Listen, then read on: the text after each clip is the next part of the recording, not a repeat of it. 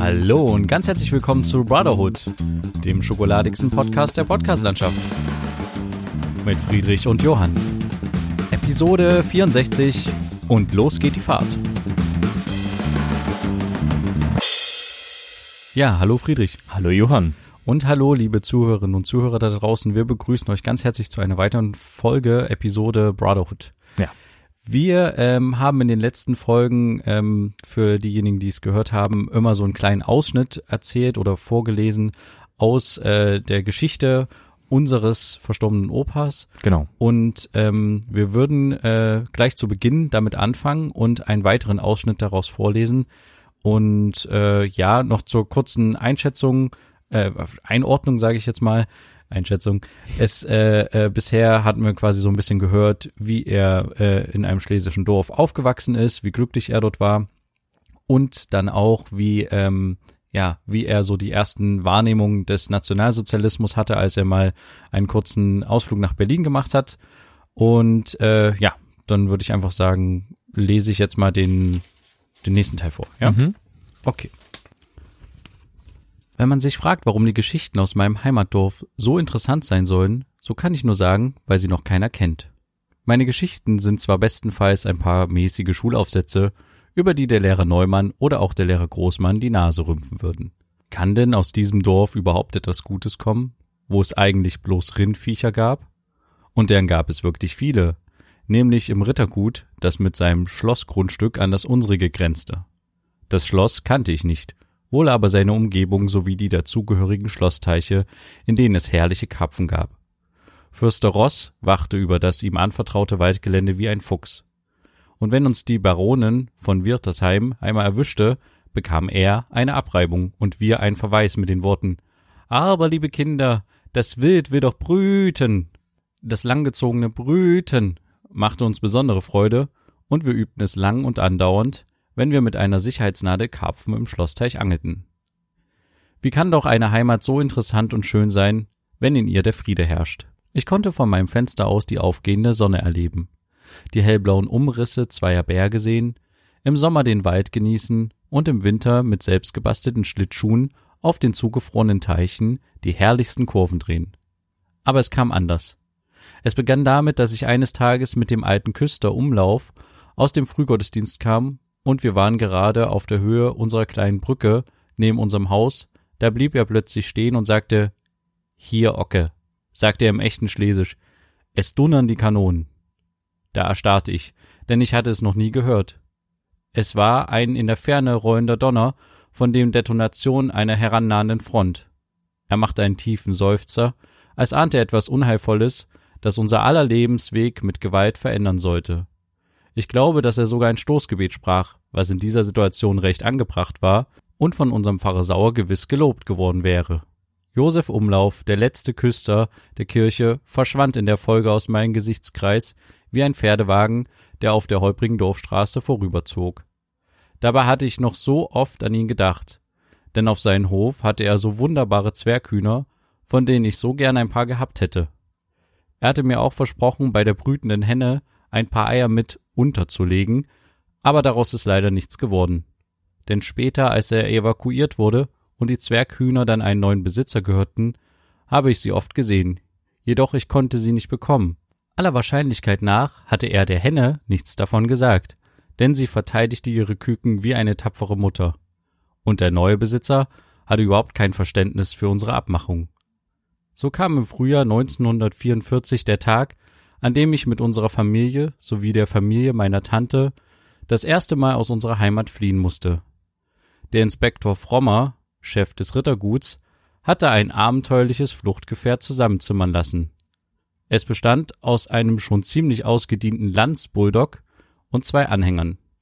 Im ersten Anhänger wurde unser Gepäck untergebracht. Der zweite hatte eine Überdachung aus einem überdimensionalen Teppich bekommen. In dieser Hütte wurden wir verfrachtet, mit noch anderen Müttern, mit ihren Kindern. Das war in der Tat recht abenteuerlich für mich.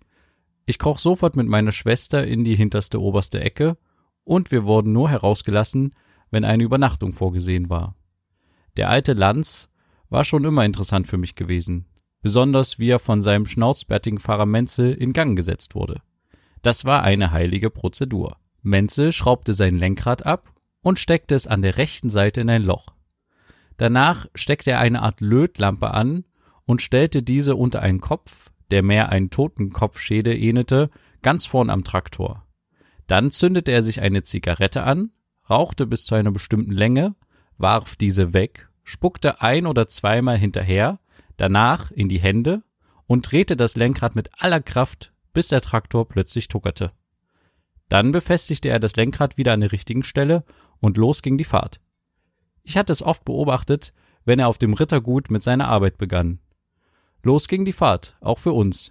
Jedoch gefiel mir nicht, dass diese Teppichbude keinen Ausguck besaß. Das änderte ich sofort, indem ich mit meinem Taschenmesser ein kleines Fenster in den Teppich schnitt, das man nach Belieben auf- und zuklappen konnte. Nun hatte ich einen Ausguck und auch frische Luft, wenn es nötig war. Ach, was hätte wohl die Baronin gesagt, wenn sie diese Gemeinheit von mir, ein Loch in ihren kostbaren Teppich zu schneiden, gesehen hätte?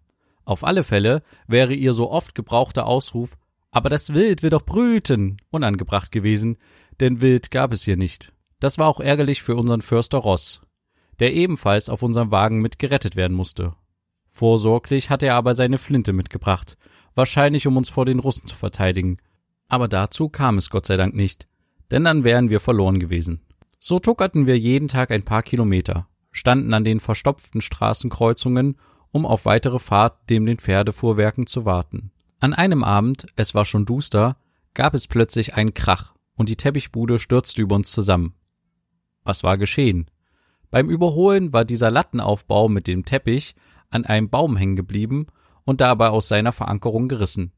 Ein einziger Angstschrei aus allen Kehlen, auch der meinen, war zu hören. Aber dank meines Ausgucks konnte ich sofort die Lage erkennen. Es war gar nicht so schlimm. Die Russen hatten nicht auf uns geschossen, wie die Frauen meinten. Wir wurden in einer Schule untergebracht, es gab Graupen und wir konnten uns ausschlafen.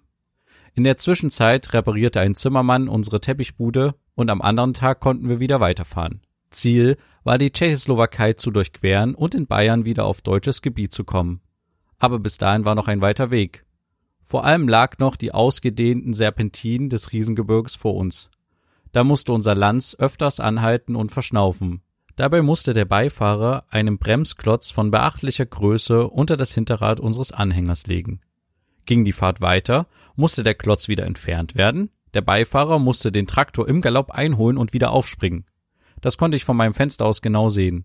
Aber da kam noch die steile Kehre, in der unser Lanz wieder anhielt, die eben geschilderte Prozedur ablief, aber der ganze Koloss kam nicht zum Stillstand. Das Hinterrad unseres Anhängers lief langsam über den Bremsklotz hinweg und wir sahen schon den Abgrund neben uns, in den wir stürzen würden. Entsetzen auf allen Gesichtern. Fürster Ross sprang sofort über die Planke, um sich in Sicherheit zu bringen, und die Frauen schrien um Hilfe. Das hörte ein in der Nähe stehender Wachposten der SS. Sicher hatte er eine andere Aufgabe, nämlich ausgerissene deutsche Soldaten zu ergreifen, aber jetzt ergriff er einen am Wegesrand liegenden Stamm eines ansehnlichen Baums, rannte zu unserem Anhänger und stemmte diesen Stamm unter die aufklappbare Rampe des Anhängers und ich höre heute noch das Knirschen der Karosse des Anhängers, mit dem der ganze Koloss zum Stehen kam. Wenn ich auch sonst nichts von einem Kettenhund, wie man damals die SS-Offiziere nannte, hielt, ich werde noch darauf zu sprechen kommen, das war eine Tat, die uns allen das Leben rettete. In dieser Nacht gab es keine Müdigkeit. Wir stiegen allesamt aus, der Anhänger wurde abgekoppelt und der Lanz zog erst den vorderen Anhänger in Sicherheit, dann holte er unseren nach und wir liefen ein paar Kilometer zu Fuß hinterdrein. In unserem Nachtquartier gab es wie üblich Graupen und wir konnten uns aufwärmen. In den nächsten Tagen stellte sich heraus, dass unser Lanz recht müde wurde. Wir kamen nicht mehr nach Bayern, sondern mussten in einem nahe der Grenze gelegenen Ort feste Unterkunft nehmen. Der Lanz war nicht mehr ganz. Bis hierher und nicht weiter lautete das Urteil des Pfarrer Menzel. In diesem Ort wurden wir auch von den anderen getrennt, weil eines Tages unser Vater mit einem wackligen DKW erschien und uns nach Jitschin zurückbrachte. Von hier aus wurden wir einem Pferdefuhrwerk zugeteilt und schließlich zur festen Unterkunft in ein kleines tschechisches Dörfchen Lahn gebracht. In einer alten Schule, so meinten die dafür verantwortlichen Deutschen, wären wir sicher, bis der Krieg gewonnen wird. Sie hatten insofern recht, dass er, der Krieg, tatsächlich gewonnen wurde, nur nicht von uns. Das zeichnete sich im Laufe der Zeit immer deutlicher ab. es gab in diesem Laden ein paar Leute, die unser Schicksal verstanden. Das war zum Beispiel ein alter Junggeselle, Pan Degel. Er ging mit uns Kindern um wie mit seinesgleichen. Wir durften in seinem Hof herumtrollen, die Ziege necken und er konnte sich mit uns ganz gut in der deutschen Sprache unterhalten. Seine Ziege stand in ihrem Stall auf einem etwa zwei Meter hohen Mistberg und schaute gelangweilt auf uns herab. Wenn er diese melken wollte, stieg er mit einer Leiter zu ihr hinauf. Dabei mussten wir lachen, und das Schönste war, er lachte auch. Eines Tages gingen wir mit ihm gerade in seiner Zwetschgenplantage spazieren. Da erzählte er uns, dass die Dorfbewohner eine Versammlung gehalten hatten und vorhatten, bei Kriegsende unsere Habe nach einem Plan zu verteilen. Es wusste also schon jeder, was er bei uns erben würde. Als ich das am Abend meiner Mutter erzählte, hielt sie auch eine Versammlung mit allen in der Schule Untergebrachten ab, und am Ende fassten wir den Beschluss, noch in der Nacht zu fliehen. Wir zogen uns ausnahmsweise zum Schlafengehen an und packten unsere sieben Sachen. Der Bauer fütterte seine Pferde reichlich und belud den Wagen und machte ihn zur Abfahrt bereit. Um drei Uhr nachts standen wir auf und sagten Lahn Ade. An der Grenze angekommen, verfuhr meine Mutter nach einem einfachen Trick. Auf die Frage des deutschen Grenzposten, warum wir wieder nach Deutschland zurück wollten, sagte sie, wir haben unseren Treck verloren und dieser liegt in einem nahegelegenen Ort auf der deutschen Seite. Den Namen nannte sie auch und die Grenze öffnete sich für uns. Was das für uns bedeutete, haben wir erst viel später erfahren, als die ersten Angehörigen unseres Dorfes nach Kriegsende wieder zurückkamen. Da der Pan Degel ein Junggeselle war und allein auf seinen Hofe lebte, können wir auch seinen Nachkommen heute nicht mehr dankbar sein. Nur Gott der Herr wird es ihm vergelten. Ja, mhm. das war ähm, wieder ein Teil ähm, der Geschichte von unserem Opa, ich finde es ja echt sehr schön geschrieben, auch ja. dass wir jetzt so nochmal so einen Einstieg auch äh, nochmal so die Fluchtgeschichte hatten. Mhm. Ich möchte ganz kurz zwei Sachen sagen, die drin vorkamen, die ich äh, erklären will. Ich weiß nicht, ob ich es schon mal erklärt habe. Es äh, war die Rede am Ende jetzt von einem DKW. Mhm. Ein DKW ist quasi ein altes Auto. Also man könnte einfach mal, wen es interessiert, kann mal DKW googeln. Mhm. Das ist eine alte deutsche Automarke irgendwie. Okay. Und dann äh, hat er auch noch jetzt ganz am Schluss gesprochen ähm, vom, von einem Treck. Also die Mutter hat quasi dem Grenzbeamten gesagt, wir, wir haben unseren Treck verloren. Ja. Und äh, ich musste das selber erstmal googeln, weil ich das äh, gar nicht wusste, was das ist. Okay. Und ein Treck ist quasi so eine Art ähm, ja Zug oder also Trecker ist ja Zugmaschine und ähm, Trek ist quasi für die Vertriebenen so eine Art, äh, ja, Flüchtlingszug, könnte man sagen. Also Track. Ja, aber mit E. Ah. Also okay. T-R-E CK, also mhm. äh, und das ist quasi so äh, ein Verbund aus, ich glaube, es ist, also so würde ich es jetzt definieren, eine Art Gemeinschaft von Flüchtlingen, ein Flüchtlingszug. Also wenn man jetzt sagen so. würde, heutzutage hat man ja viel von der Flüchtlingswelle gesprochen ja. und die Flüchtlingsströme über die Landgrenze und und das war, glaube ich, früher wurde halt als Treck bezeichnet, okay. dass man quasi mit seinen äh, Wagen und mit seinen Leuten da zusammen äh, eine Strecke entlang gegangen ist. Das war so eine Art Treck. Okay. Ich weiß nicht, ob es Treck gesprochen wird oder also ja, aber ja, auch bei diesen Sachen, die ich jetzt versucht habe in Schlesisch zu sprechen, äh, keine Gewähr dafür, dass ich das ich habe das tatsächlich jetzt nur so abgelesen, wie er es aufgeschrieben hat. Mhm. Ich weiß nicht, ob das richtig ist, muss ich dazu leider sagen. Also ja, verzeiht mir bitte, falls ich da Fehler gemacht habe. Mhm. Aber ich finde, wir haben ja auch schon überlegt, wir werden auf jeden Fall diese Teile auch mal zusammenfügen. Ja so, so dass es der, derjenige, den es mal interessiert, ähm, auch mal im Gesamten hören kann als eine als gesonderte eine durchgehende äh, Spezial, Spezialfolge oder auch Geschichte. Ja. Ja, weil ich das eigentlich sehr spannend finde. Ja, ich finde es auch sehr schön geschrieben. Also es ist auch dadurch, dass es immer aus dieser jüngeren Perspektive geschrieben ist, obwohl es ja geschrieben hat, als er älter war, weißt du, ist es ja. halt sehr schön kindlich geschrieben so.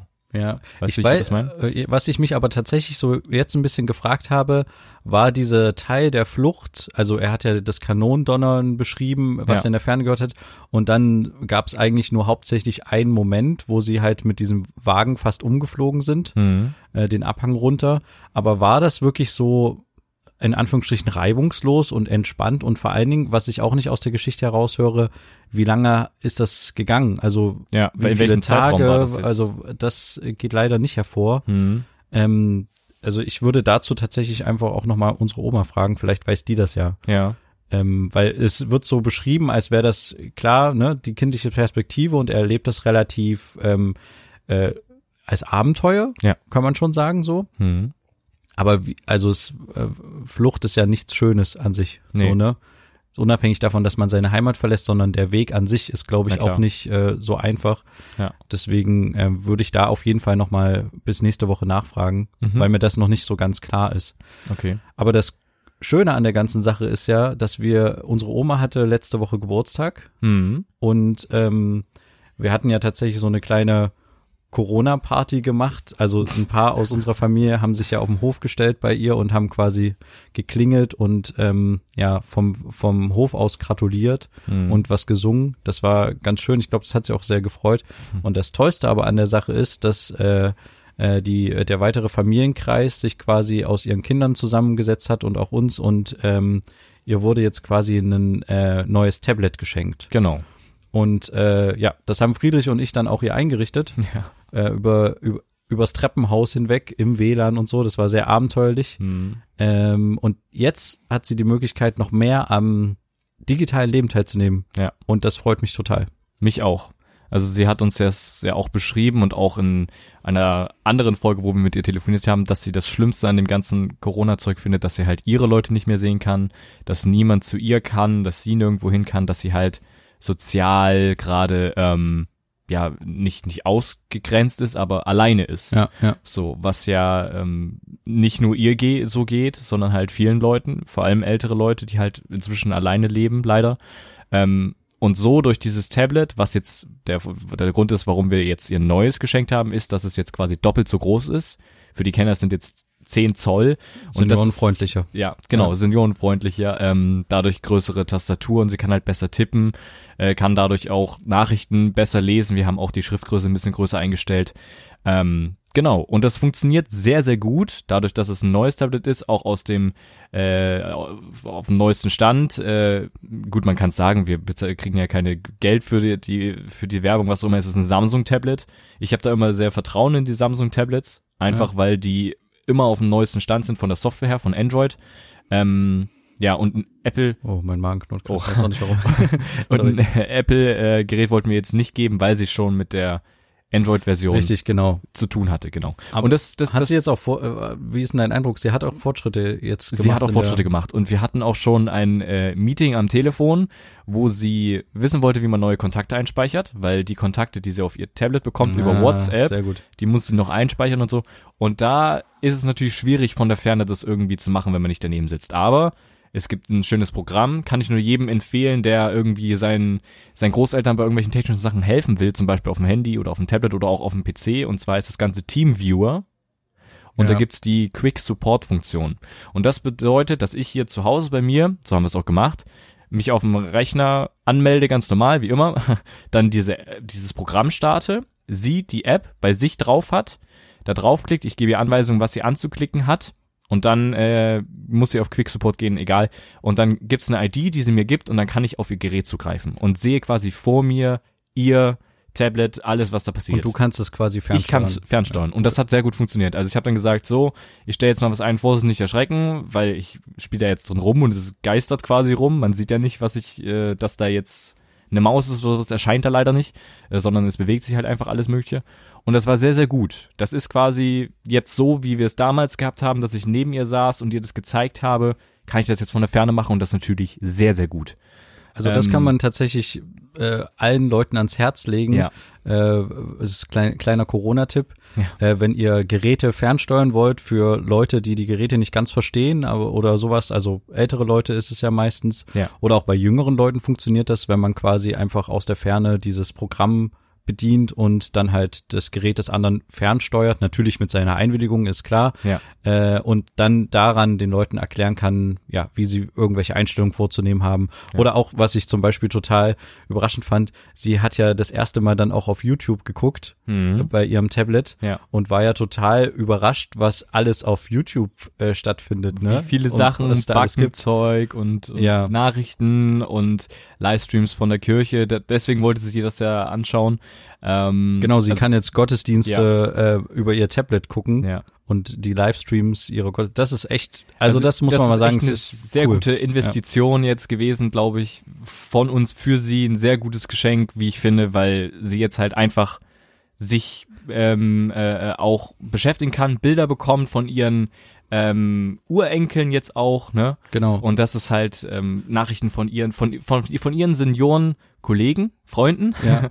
ähm, die, die, mit denen sie sich auch nicht mehr treffen kann, in der WhatsApp-Gruppe schreiben, schicken Videos hin und her. Und das ist halt. Das ist, ist neben, neben aller Kritik an Datenschutz und allen, was diese ganzen äh, Geräte betrifft, ja. und Google und sowas, ist das halt jetzt in der jetzigen Situation, äh, sieht man wirklich, dass diese Technologie einen, einen wirklichen lebensqualitätserhöhenden äh, Faktor hat. Ja. Also das ist ja wirklich äh, unfassbar, was sie dadurch mehr auch an Möglichkeiten hat. Ja. Nur mit so einem äh, flachen Gerät, wenn Ja. man es jetzt mal runterbricht.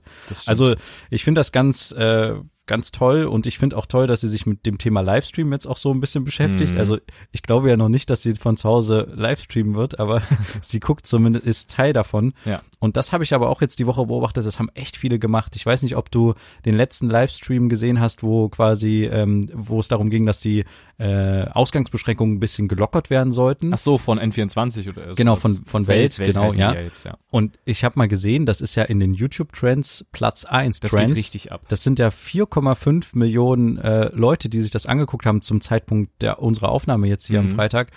Und das ist ja, äh, also es muss ja ein deutscher Rekord sein von den Livestream. Ne? Ja. Und das ist, finde ich, total Für einen spannend. YouTube-Livestream wohlgemerkt. Ja, wie, wie viele Leute au- auch aus der, aus der Bevölkerungsgruppe, die sonst nicht so YouTube-Konsument ist, Ja. jetzt immer mehr solche Livestreams, Nachrichten-Livestreams äh, auch konsumiert oder teilweise auch selber Livestreams machst. Äh, Also ich habe das jetzt äh, auf unserer Instagram-Seite mal ein bisschen verfolgt. es gibt ja so viele Leute, die jetzt ähm, von sich heraus irgendwie Livestreamen, also auf ihr Handy einfach klicken und aus ihrem Leben erzählen und die sind mal gut, mal schlecht, ne? Das Mhm. ist natürlich äh, Immer so. ja jedem selbst überlassen. Das ist ja. Ja. auch bei jedem Podcast so. Der eine ist gut, der andere ist schlecht. Ja. Ähm, und ich würde jetzt, äh, weiß jetzt nicht, ob unserer gut ist, aber ich denke mal schon, für uns, für unseren Horizont ist er auf jeden Fall gut. Nee, aber und da habe ich einfach das mal so ein bisschen verfolgt. Das war schon, war schon spannend, dass man so nah den Leuten jetzt kommt und jeder die Möglichkeit hat, von zu Hause aus, ähm, ja, wie so eine, äh, wie so eine Art Alleinunterhalter zu sein, ne? Content zu kreieren. Ja, genau. Ja. Also, Also das mit der, diese Welt-Livestreams, die sind zwar richtig schlecht teilweise, weil die einfach ähm, richtig, also die laufen halt nicht so flüssig und so. Das finde ich echt schade, weil die können da echt viel rausholen. Aber als ich reingeschaut habe, als es live lief, also quasi als Livestream, danach ist es ja immer als Video verfügbar, deswegen diese Ja. 4, noch was Millionen Aufrufe, ähm, waren halt 280.000 Leute live mit dabei. ich, ich habe nur und gesehen, das ist halt Wahnsinn. Ich habe vorher gesehen, weil es sollte ja irgendwie äh, letzte Sache zu dem Punkt, es sollte ja vorher irgendwie äh, 16:30 oder sowas losgehen, glaube ich. Ja. Und ich habe kurz reingeguckt, bin dann aber irgendwie musste dann weg, äh, keine Ahnung, weiß gar nicht mehr wohin. Egal. Und habe nur gesehen, dass irgendwie 200.000 Leute auf den Streambeginn warten. ja. Das ist ja auch eine, eine Größenordnung, die ja Wahnsinn ist Ja. eigentlich, ne? Gut, zu dem Zeitpunkt war es halt so, es ging halt jetzt wirklich um die Neuerung. Wird alles gelockert? Wie ist es mit den Schulen? Das interessiert, interessiert sich jeder dafür. Jeder Schüler, jeder Lehrer, jeder Schulleiter will jetzt wissen, wie der Stand ist. Und anstatt halt auf die Tagesschau zu warten, bis sie es am Abend bringen, geht's halt sofort ab. Aber da möchte ich jetzt auch gleich wieder eine kurze Kritik äh, üben. Okay. Weil ich habe so ein bisschen das Gefühl, dadurch, dass jetzt viele Livestreams gucken, denken sie halt auch, dass jetzt in den Livestreams wird jetzt zum Beispiel eine Bundespressekonferenz irgendwie was verkündet oder halt so einen äh, Merkel und so ein Gremium was verkündet, Mhm. dass es dann gleichzeitig irgendwie, also klar bringt mir das wissenstechnisch was, aber das ist ja alles noch kein Gesetz. Ja. Weißt du, was ich meine? Also die Information, dass man, also man hat die Information schneller, was jetzt an neuen Regelungen kommen wird, aber man weiß noch nicht genau, was überhaupt kommen wird. Mhm. Also weil das ja wieder eine Bundesländersache ist und ähm, so ein so ein Livestream an dem Freitag hat er jetzt nicht, äh, nee, wann war das? Ge gestern? Donnerstag? Oder Okay, nee, ist ja egal. Mittwoch, glaube ich. Ja, aber dieser Livestream Mittwoch. hat ja jetzt noch nicht alle Fragen beantwortet. Genau. Deswegen finde ich, sollte man ähm, seinen Anspruch an so einen Livestream. Ich verstehe, dass viele Leute einen großen Erwartungshaltung an diesen Livestream haben, aber ich finde, man sollte den selbst so ein bisschen runterschrauben, weil klar verkünden die jetzt, was sie beschlossen haben, was man umsetzen sollte, mhm. aber ob es letztendlich umgesetzt wird in den einzelnen Bundesländern und wie es dann umgesetzt wird, äh, können die ja noch nicht verkünden. weißt richtig. du, was ich meine? Ja. Also nur weil jetzt die Information schneller verfügbar ist durch diese Livestreams und sowas, heißt es noch nicht, dass es meinen Informationsbedarf auch komplett deckt. Ja. Weil für mich hat der Livestream jetzt keine wirkliche Erkenntnisse gehabt. Also außer dass ja, es doch, Lockerungen die, die, gibt. Die in, ja, genau. Aber, aber genau das ist, glaube ich, die wichtigste Erkenntnis gewesen, dass es, was überhaupt passiert ist. Es ging jetzt darum, so schnell möglich zu erfahren, was das jetzt gebracht hat und die Details, die kommen noch. Mir wäre das, also ist das bewusst, wenn ich das schaue, ähm, trotzdem ist es mir wichtig, das live mitzugucken, weil ich das ja. so schnell möglich jetzt wissen will, weil alle die ganze Zeit darüber reden und Social Media voll davon ist, dass ja die sich am Mittwoch getroffen haben. Aber es kommt halt gleich wieder die Nachfrage des Zuschauers, ja. glaube ich. Aber was bedeutet denn das jetzt? Hm. Und deswegen finde ich tatsächlich, wenn man dann nochmal ein bisschen Zeit vergehen lässt und dann erst in der Tagesschau guckt, was da beschlossen wurde und was das bedeuten könnte, wenn halt die einzelnen Minister der Länder nochmal die Chance haben, sich zu äußern, ja. Weißt du, was ich meine? Klar, ich aber den, trotzdem kann man sich ja erstmal einstellen. Also wenn wir jetzt ja, ja, ja, das die Sache einstellen, wenn wir jetzt zum Beispiel diese Schulleitersituation machen, können die sich schon in einem Zoom-Meeting mit ihren Kollegen treffen und schon sagen, okay, also so ist der aktuelle Stand und die, die sind ja nicht blöd, der, so ist der aktuelle Stand, so gucken wir hier. Also wir, die Möglichkeiten gibt es. Wir gucken schon mal, was, was wir machen können, damit wir unseren Schülern so schnell wie möglich auch sagen können, wie es Aber du weißt, was ich meine. Ne? Ich habe das Gefühl, dass jetzt die Informationen alle viel schneller verfügbar sind, gleich wieder eine Nachfrage an die Politik kommt. Dabei hat die Politik noch gar nicht die Möglichkeit, hab, die, die Regeln wirklich umzusetzen und das in eine Gesetz Gesetzesform zu gießen oder wie auch immer. Richtig. Und das wird jetzt spannend, wie das nach der ganzen Corona-Zeit weitergeht. Ja. Ob die Politik vielleicht beschleunigt wird durch solche Ereignisse, also durch solche Sachen, dass man halt quasi sagt, okay, wir, wir, wir gucken jetzt einen Livestream von irgendwas an und danach kommt gleich die Frage des Bürgers, wie ist die Umsetzung und dann muss die Politik äh, dem Ganzen hinter, also schneller sein als, weißt du, was ich meine? Ja, ja, na klar. Also das finde ich auch, äh, finde ich spannend zu beobachten gerade. Und dadurch kann es halt auch zu sehr vielen, ja, wie soll ich sagen, ähm, Missverständnissen kommen, ne? Ja. Wenn du dich dann auch als Zuschauer vielleicht nicht weiter informierst und sagst, die Bundesregierung hat gesagt, wir dürfen uns jetzt zu zweit treffen. Also so mache ich das jetzt auch. Aber wenn dein Bundesland entschieden hat, wir machen es nicht, ja. Guten Morgen. Genau. Und dann berufst du dich darauf. Und, und darauf sind halt auch dann viele Fehlinformationen, glaube ich, gerade ja. was am Anfang der Regelungen betraf, äh, ja, auch entstanden. Ja. Genau. Das ist richtig. Ja, ähm, wir haben ähm, aber in der letzten Zeit auch kurz was, will ich noch kurz was zu verlieren, weil wir gerade über Social Media und YouTube und sowas geredet haben. Wir haben ja. auf unserem YouTube-Kanal auch was kleines Neues rausgehauen. Also wir ah, haben ja, jetzt genau. nicht nur die Podcast-Folgen dort hochgeladen, sondern wir haben jetzt auch ein erstes richtiges Video produziert, ähm, wo wir quasi Kameratechnik lustig zum einen auspacken und zum anderen halt vorstellen und reviewen mehr oder weniger. Genau. Und ja. das hat sehr viel Spaß gemacht. Also wir haben da so ein bisschen Stop Motion gemacht am Anfang, also quasi, dass man einzelne Bilder macht und die dann zu einem bewegten Film zusammenspielt, wie man das vielleicht von früher kennt, wenn man so Lego Stop Motion Filme gemacht hat oder sowas. Ähm, das hat sehr viel Spaß gemacht und ähm, ja, ist jetzt verfügbar. Also nur als kleine Information findet ihr auch in, der, in den Show Notes. Falls ihr es euch genau. angucken wollt, ist nicht für jeden was, weil es das ist ja das, was wir auch schon mal irgendwie besprochen hatten, genau. dass wir ein bisschen mehr auch tatsächlich, wenn sich die Möglichkeit bietet und wir Lust dazu haben und jetzt hatten wir Lust und auch die Zeit dazu, ja. auch auf unserem YouTube-Kanal ein bisschen noch äh, technisch versiertere Leute ansprechen, wie auch ja. immer man das sagt. Technisch versiert klingt auch so doof. Aber du, wir wissen alle, was wir meinen. Ja. wir wissen alle, was wir meinen. Ja, ähm, genau. Wen das interessiert, gerne mal reinschauen und äh, vielleicht wird auch in der nächsten Zeit noch ein zweites Video dazu kommen. Ja. Äh, ja. Und wir haben auch das erste Mal äh, Werbung geschaltet. Das ist richtig. Auf Instagram haben wir Werbung geschaltet. Genau. Und äh, das war eigentlich, also wir haben jetzt quasi von, äh, also für sechs Tage von letzter Woche Donnerstag an Werbung geschaltet. Genau. Und das war auch sehr spannend, mhm. diese Werbung überhaupt zu produzieren. Ja. Ähm, hat auch sehr viel Zeit gekostet. Ja. Und äh, ich bin auch ehrlich gesagt froh, dass es dann irgendwann auch vorbei war, weil wir, glaube ich, ganz schön viel aufeinander hingen in der Zeit und mhm. uns auch ein paar Mal sehr ja, dann in den Haaren hatten bei irgendwelchen Diskussionen. Ja, und man wollte es einfach fertig haben. Genau. Deswegen ja. hatte man jetzt keinen Bock, hier nochmal was zu ändern oder da.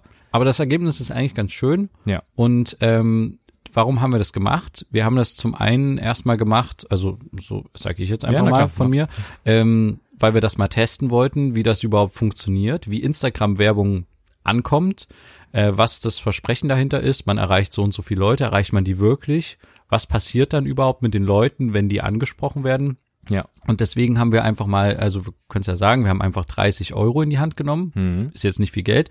Und haben gesagt, wir machen jetzt für dieses, das nehmen wir als Werbebudget und gucken mal, wie viele Leute wir erreichen. Und ähm, ja, jetzt wäre die Frage, war es erfolgreich oder nicht? Das müssen wir, glaube ich, noch ein bisschen auswerten. Oder Ja. hast du das schon zu Nee, einer es- Meinung? Wir müssen das noch ein bisschen auswerten. Also man kann grundlegend sagen, dass wir mehr Leute, also dass mehr Leuten, bei mehr Leuten unsere Werbung angezeigt wurde, als uns am Anfang versprochen wurde.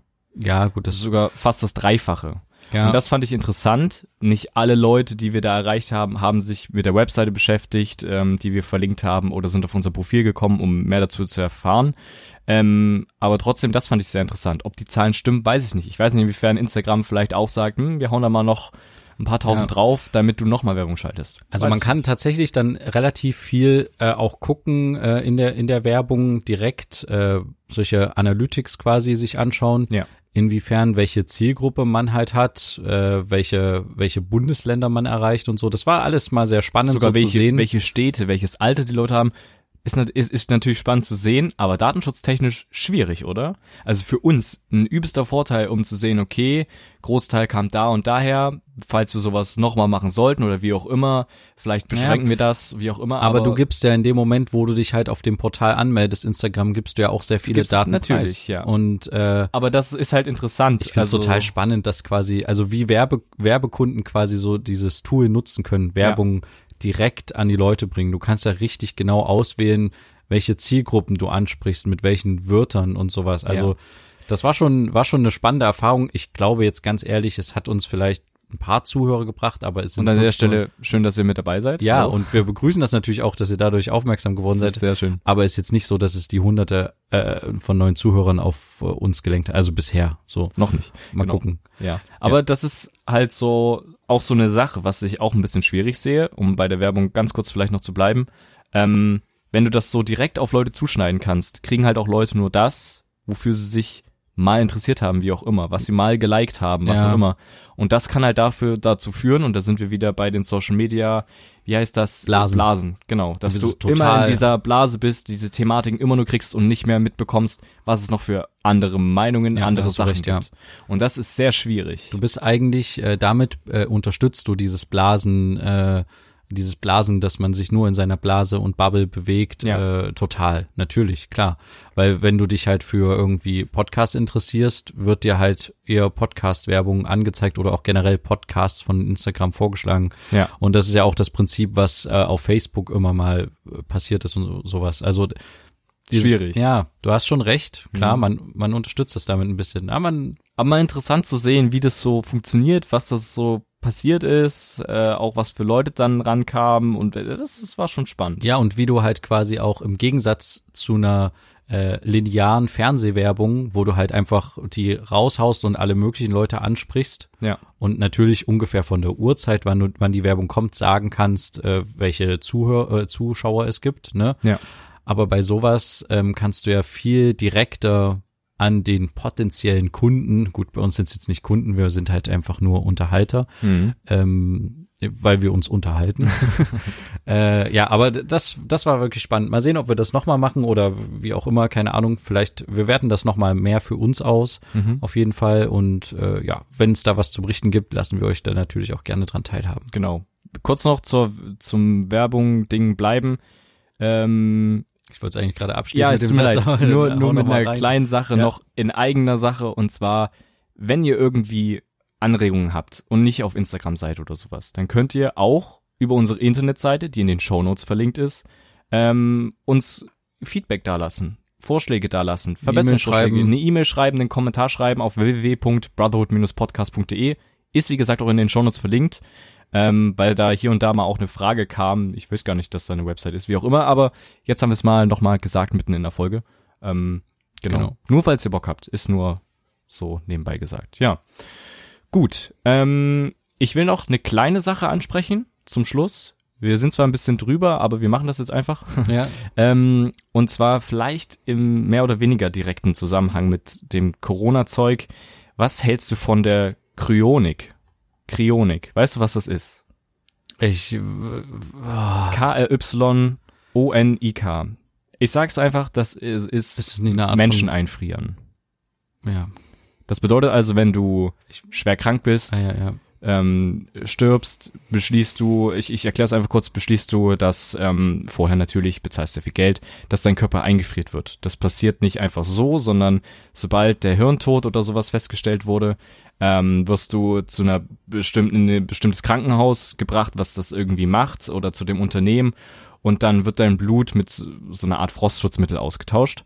Und dann kannst du eingefroren werden. Die Hoffnung dahinter ist, dass du irgendwann, wenn die Technik quasi so weit ist, der technologische Fortschritt so weit ist, ähm, dass du halt wieder aufgeweckt werden kannst aus diesem mehr oder weniger, es ist kein Schlaf, weil du bist klinisch tot, ähm, aber dass du quasi wiederbelebt werden kannst Hm. und dann dir du entweder geheilt wirst, es du gibt ein dann Medikament entweder für eine einen Krankheit oder bekommst, genau. Ja, genau. aber es ist nicht so, dass du während einer Krankheit dich einfrieren lassen kannst, sondern du musst tot sein. Das klingt jetzt böse, aber das bedeutet halt, dass wenn du diese Krankheit an dieser Krankheit gestorben ist, bist, weiß ich nicht, was passiert, wenn du wieder aufwachst. Hast du die dann noch? Ist die dann mitgestorben? Jetzt zum Beispiel Krebs, weil der ja sich nicht weiterentwickeln kann. Was Aber die Zellen werden ja nur eingefroren, die kommen ja wieder. eigentlich, eigentlich dürfte das ja wieder da sein. Aber das ist so die Hoffnung dahinter, dass du dann halt einfach in einer anderen, oder halt, dass du halt einfach irgendwann in einer anderen Zeit wieder aufwachst. Aber okay, du hast mich jetzt voll erwischt mit dem Thema, damit habe ich jetzt äh, gar nicht gerechnet. Ich dachte auch gerade, als du es das erste Mal gesagt hast, hä, was meint er gerade? Ja. Ähm, aber findest du, also das wird umgesetzt schon in ein paar, Das wird schon umgesetzt. aber- es lassen sich Leute schon einfrieren. Es sind schon Leute eingefroren. aber äh, be beziehst du das jetzt für dich, äh, also ziehst du das jetzt für dich auch in Betracht? Nein, nein, nein. Oder Ich wollte nur wissen, was du davon hältst. ich muss ganz ehrlich sagen, wenn- also es gibt's ja schon im kleinen Stil, dass man quasi Zellen einfrieren kann, wieder auftauen kann und dann an denen weiter rumforschen kann. Ja. Das ist zum Beispiel was, was meine Frau täglich macht, Mhm. so in ihrer Arbeit. Ähm, Im großen Stil weiß ich jetzt ehrlich gesagt nicht, wie das, wie das jetzt gut funktioniert oder nicht funktioniert, glaub, und vor allen Dingen halt auch, wenn der, wenn die Zellen wirklich tot sind. Da, Ja.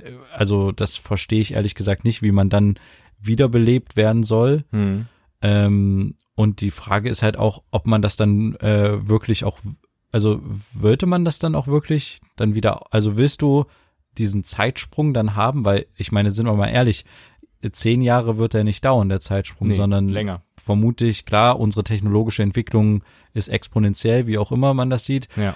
Aber es wird trotzdem, du wirst trotzdem 50 Jahre später, sage ich jetzt mal, äh, oder zwischen 50 und 100 Jahre später dann wieder aufwachen, wenn das Wenn funktioniert. Genau. Ich weiß nicht, ob ich das auch wirklich wollte. Na, wenn du überlegst, du hast diesen, diesen, keine Ahnung, Todeszeitraum mitgemacht, diesen Sterbeprozess, bist dann gestorben und wachst einfach wieder auf.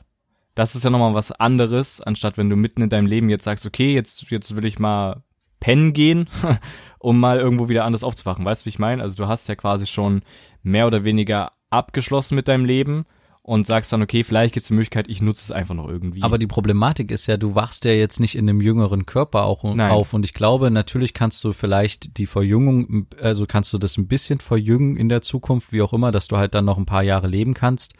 Aber ist es dann wirklich noch ein lebenswertes Leben?